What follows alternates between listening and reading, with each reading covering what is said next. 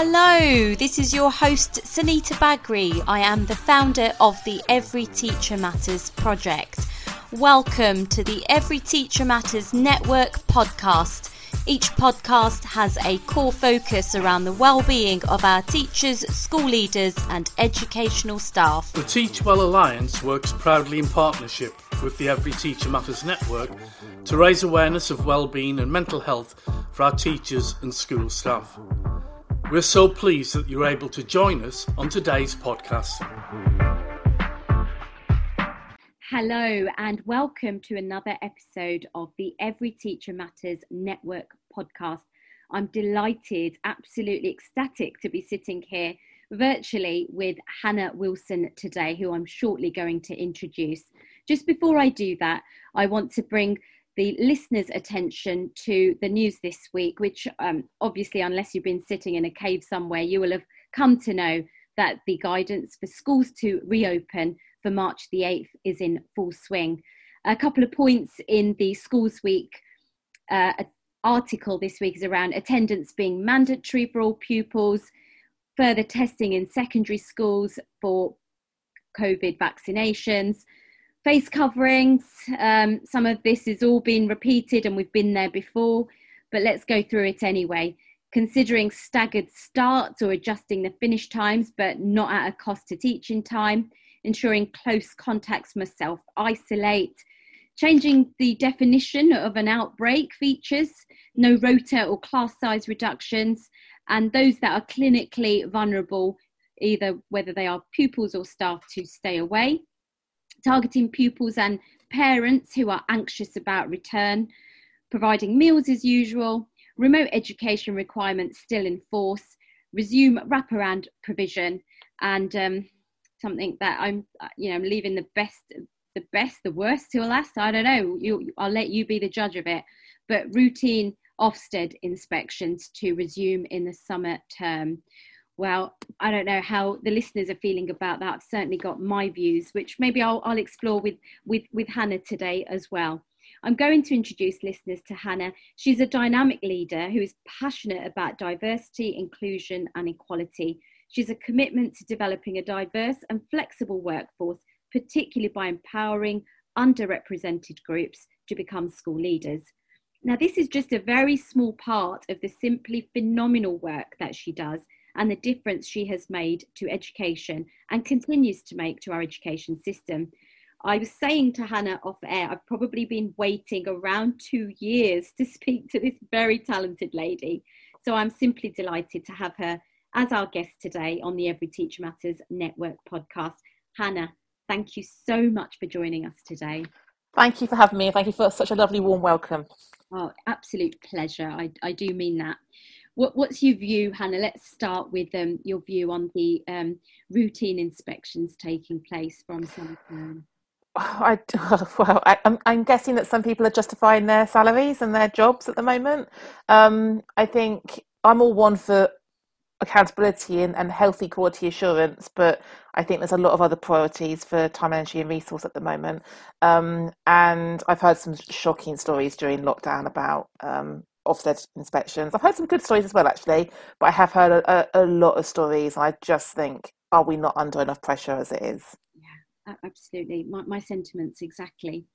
Hannah, I've given the listeners a, a you know a quick introduction of you but i know that there's so much more there so just by your own in your own words tell us about you you and your background and your experience Okay, well, the kind of the short summary is I was a teacher for 20 years. Um, I trained as a, a, teacher of English, drama, and media studies, and I spent most of my career, 15 years, um, working in academies in South London, very diverse um, schools, working for some of the bigger MATs. Um, and everyone kept saying, when are you're going to be a head teacher? And being a head teacher wasn't necessarily part of my career plan, but my head did say to me one day, "Why are you working so hard then? Why, like, why, why are you pushing yourself on so much We don't want to be ahead?" And that was a bit of a wake up call, I guess.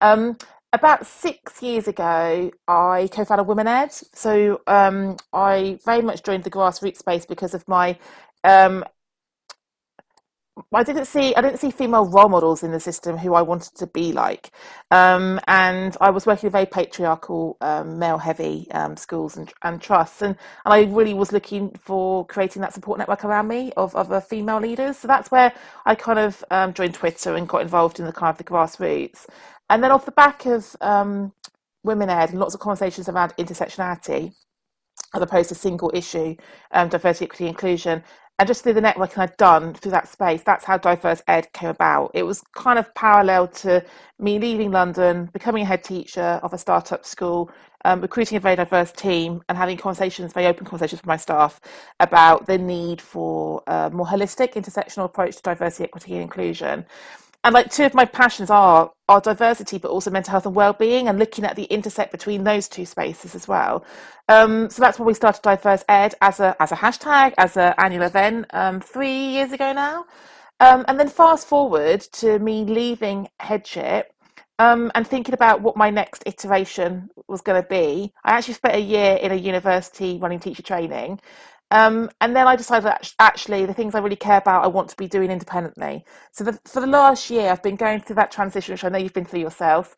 Like when your identity is so wrapped up in the job you do, um, and doing, I've had a lot of coaching, and I've now trained to coach, and really thinking about like my personal professional identity, what I care about, what I want to be leading with, where I can have impact, what brings me joy, how I can add value to the system without being in the system. So I've kind of navigated all of those internal, external pieces in the last year.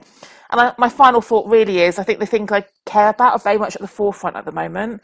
So, I mean, it was interesting timing me, me leaving a salaried, secure, safe role in April as the pandemic struck, thinking, oh my gosh, what have I done?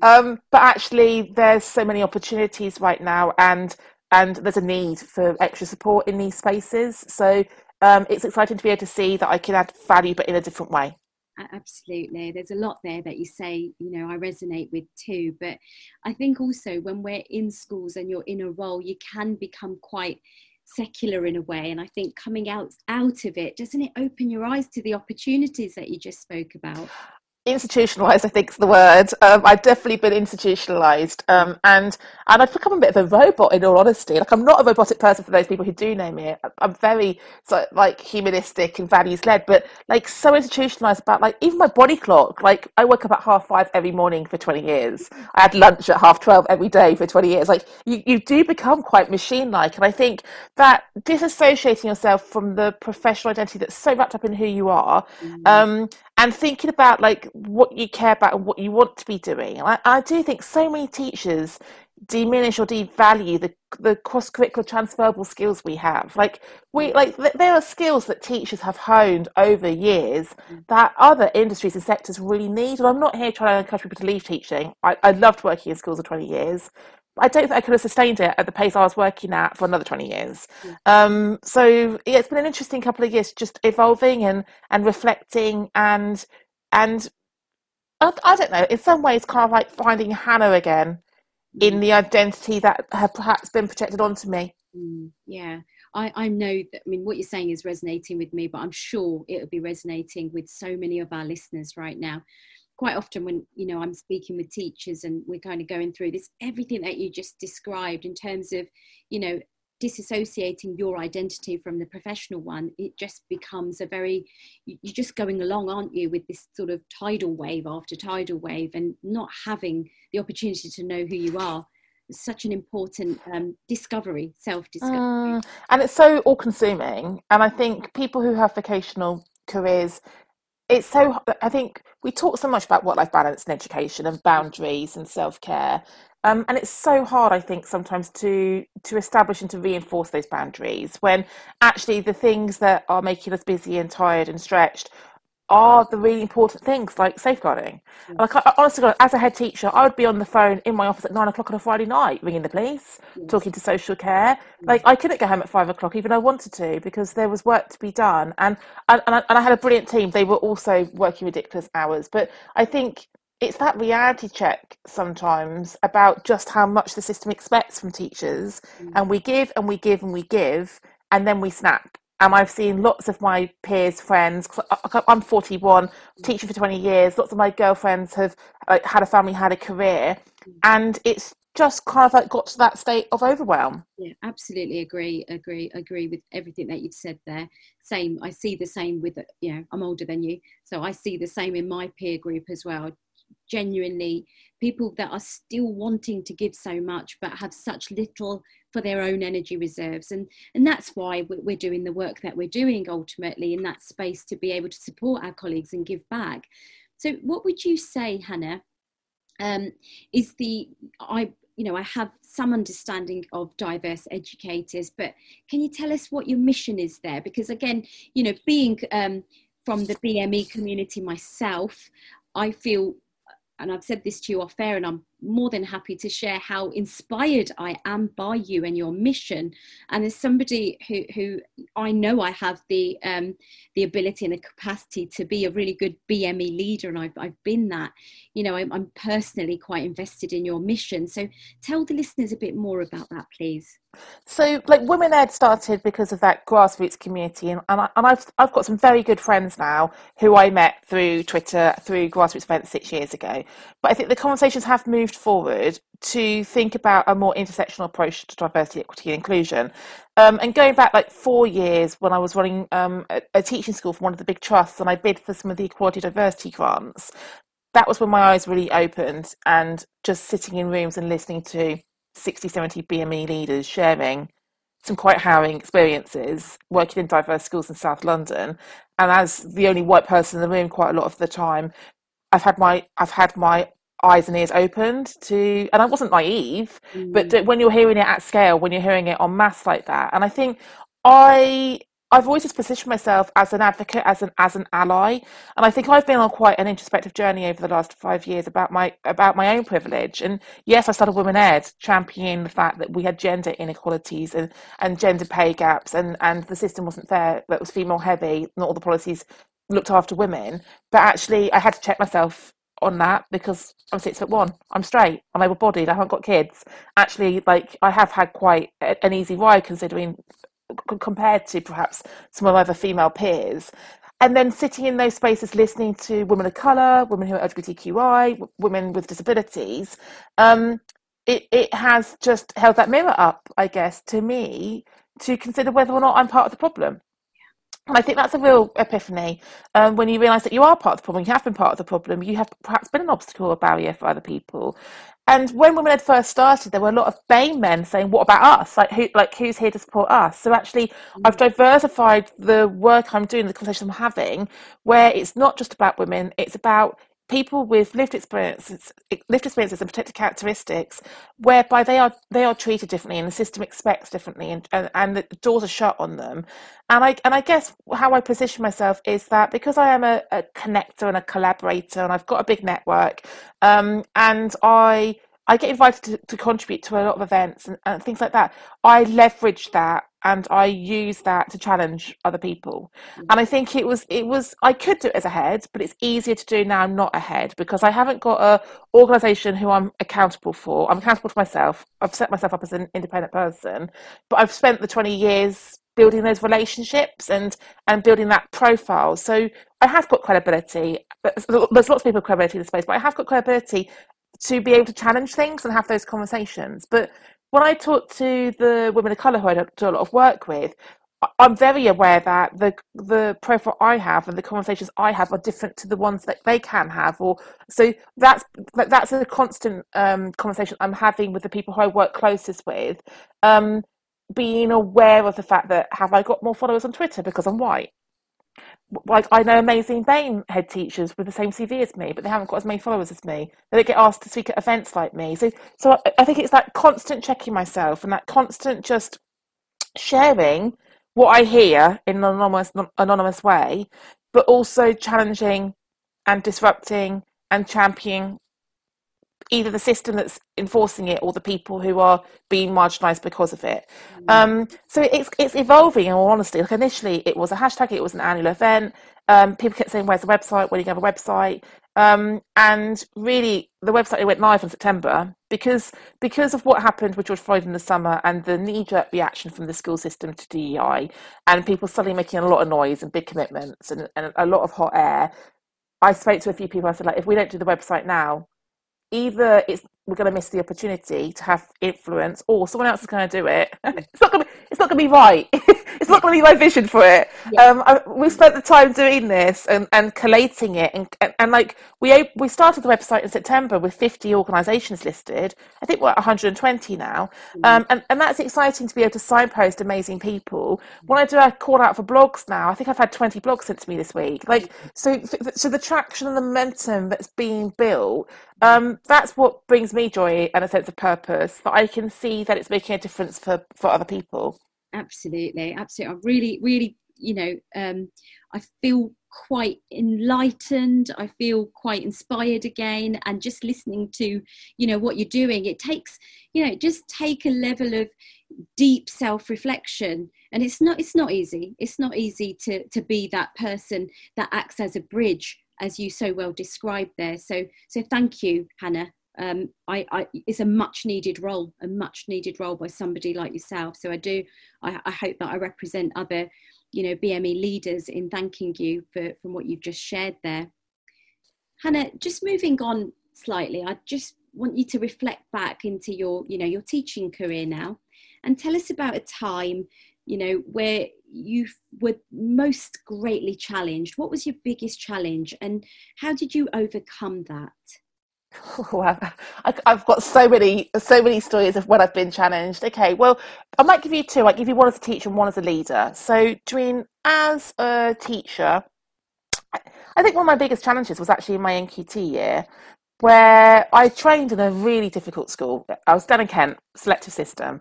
Um, I'd been sent to the worst school, one of the worst schools in Kent. It, it was pretty harrowing, pretty horrific. Um, and at that point, I was like, oh my gosh, like, is this teaching? Like, this doesn't feel like teaching. So I'd then taken a job in the con- convey contrast. I ended up working in the grammar school for my NQT year. And everyone was lovely, but the, the pressure on the teachers for the results and the pressure on the students for the results I got given um, top set year 11 for GCSE English, and these lads would knock out 4,000 word essays, and I'd mark them, and they would redo them to get one more mark, one more percentage. I can remember saying to one, one boy, I'm not going to say his name, but I can, I can, remember, I can still visualize him. I said to him, I really appreciate your tenacity. but I've now marked this essay five times. You've got up 4%. I can't just keep remarking these essays. Like I was literally drowning in marking, um, and the pressure that they put on themselves, and the pressure they felt being in the grammar school, and the pressure their families put on them. And it was an interesting one because it was a it was a grammar school that was selective based on maths and science, but they actually really struggled in English. So my my, my top set English class actually it, it, there was a couple of them who were gifted, but they they didn't find literacy in English easy. So I guess because they were getting the top scores in maths and science. So what um like what happened to me was my workload completely imploded. I was marking every night, all weekends, um, and it, it became too much, and it and it made me unwell because I mean, like like a lot of um, teachers and English teachers were perfectionists, and I wanted to do right by the children, but like, how many times do you remark a piece of work? Mm. So I ended up going to the doctors and I ended up being given antidepressants and being signed off for a couple of weeks because it, ju- it just became completely overwhelming. And I'm a really resilient person and I've got a very strong work ethic and I'm very good at saying no. And that and that that situation in my NQT year did really sort of like put a lot of pressure on me. And I think it's something for us to think about with our early career teachers about how we help them create those healthy habits, those healthy routines, those healthy boundaries. How we help them manage their workload. So, like as a as a a, a mentor and a coach, then so I, have led um, NQT programs and RQT programs. I think one of the first things I always do is get people to think about their diaries, think about their workload, their energy management, their time management, and teach them some sort of like life skills to actually map it all out because it can become overwhelming overwhelming so quickly absolutely right absolutely agree with you. It's that personal development skills that you know they're not they're not there in in what we're teaching our trainees and and that's something i feel very quite passionate about myself. So uh, using that experience thank you for sharing that experience and again being so candid with us about it. What um would you say with the wealth of experience your personal experience you you know obviously there's a real um, crossover there in what you described in terms of your own interest in well-being and mental health. And as you know, the aim of our um, Every Teacher Matters network is to promote that. So, what advice would you give to um, a teacher? What well-being advice would you give? Specifically to that, I think thinking about workload, I think it's clarified expectations. I think back then, I don't think there was clarity around um, like marking expectations, feedback expectations. So it felt like an endless task. Whereas I've then been like I've been I've led teaching and learning at schools, and as a deputy, as a head, we've looked at like what's a reasonable expectation for marking. So I so I guess my my advice there is twofold. Like firstly to the teachers, like thinking about the habits you form, the boundaries you form, but mm. also about communicating how you're feeling about your workload. But then to the leaders, whether it's a middle leader as a kind of a, a curriculum lead, phase lead, or whether it's to a senior leader, like really reviewing the marking policy because I think quite often the marking policy is being led by someone who hasn't got a full teaching timetable. Mm. And the the more senior you get, the less the less teaching and marking you do. And I was a teaching head. I I've, I've, I've, I believe that you should always have some teaching because I am then knowing what I'm asking or my team are asking of the staff. Yeah. And I taught all of the year sevens drama when I was a head teacher and I chose drama because there's less marking, and that's me being, really honest. I like the planning and the marking, the behaviour management kept me busy, but I couldn't have I couldn't have sustained the English marking as a head. Mm-hmm. So I think there's something there about expectations both ways and the communication. Um, and if you are a teacher who's feeling overwhelmed with your workload or your marking load, raising it before before something gives, because we tend to ignore it, put our head in the sand, and wait and then it becomes so much bigger and so much harder to navigate. Mm. Whereas asking for help, like this, we've got this thing, we, about not asking for help and not asking for support. Mm. And I think giving people the heads up earlier on, yes. and being honest about about how we're doing. And like I've had, I've had um, usually young male NQTs or RQTs come to me and say, Hannah, I'm just feeling overwhelmed. Can you help me work my work out my workload, my marking routine? Mm. I think sometimes people just need a bit of help with like mapping out all the things they've been asked to do right. That's right. It's golden advice. Golden advice. Enforcing boundaries early, early as possible. Early can. And um, yeah, absolutely. Again, it comes down to some of those personal development skills. So that's been wonderful. Really good advice, Hannah. On a final note, then, Hannah, how can our listeners get in touch with you? How can they follow you on social media? Any any sort of social media handles plus um, access to your website? Please share. I've, I've got a few. I've got a few social media um, handles for your choices. So personally, I've got uh, my own Twitter handle, ethical underscore leader, and that's how I blog. Um, and I've got my own website, Hannah um, Hannah Dash Wilson. But then, if you're interested in diversity, equity, inclusion, please do follow Diverse Ed 2020 or the hashtag Diverse Ed, and then Diverse Educators, the website. Um, and we have a monthly newsletter you can sign up for. We promise not to spam you. It's once a month, second Wednesday. Um, and we signpost normally loads of free stuff. Um, there's so there's so much amazing stuff happening around DEI. Um, we just try to signpost and amplify blogs and training and events and opportunities to come together. Brilliant. Thank you, Hannah. I would encourage the listeners to follow Hannah if you're not already and do check out the, the website and the amazing work that you do. Hannah, we wish you all the very best in your continued work and I look forward to being updated with all the amazing work that you're doing. Thank you so much for joining us today. Thank you for inviting me, Sunita. Thank you.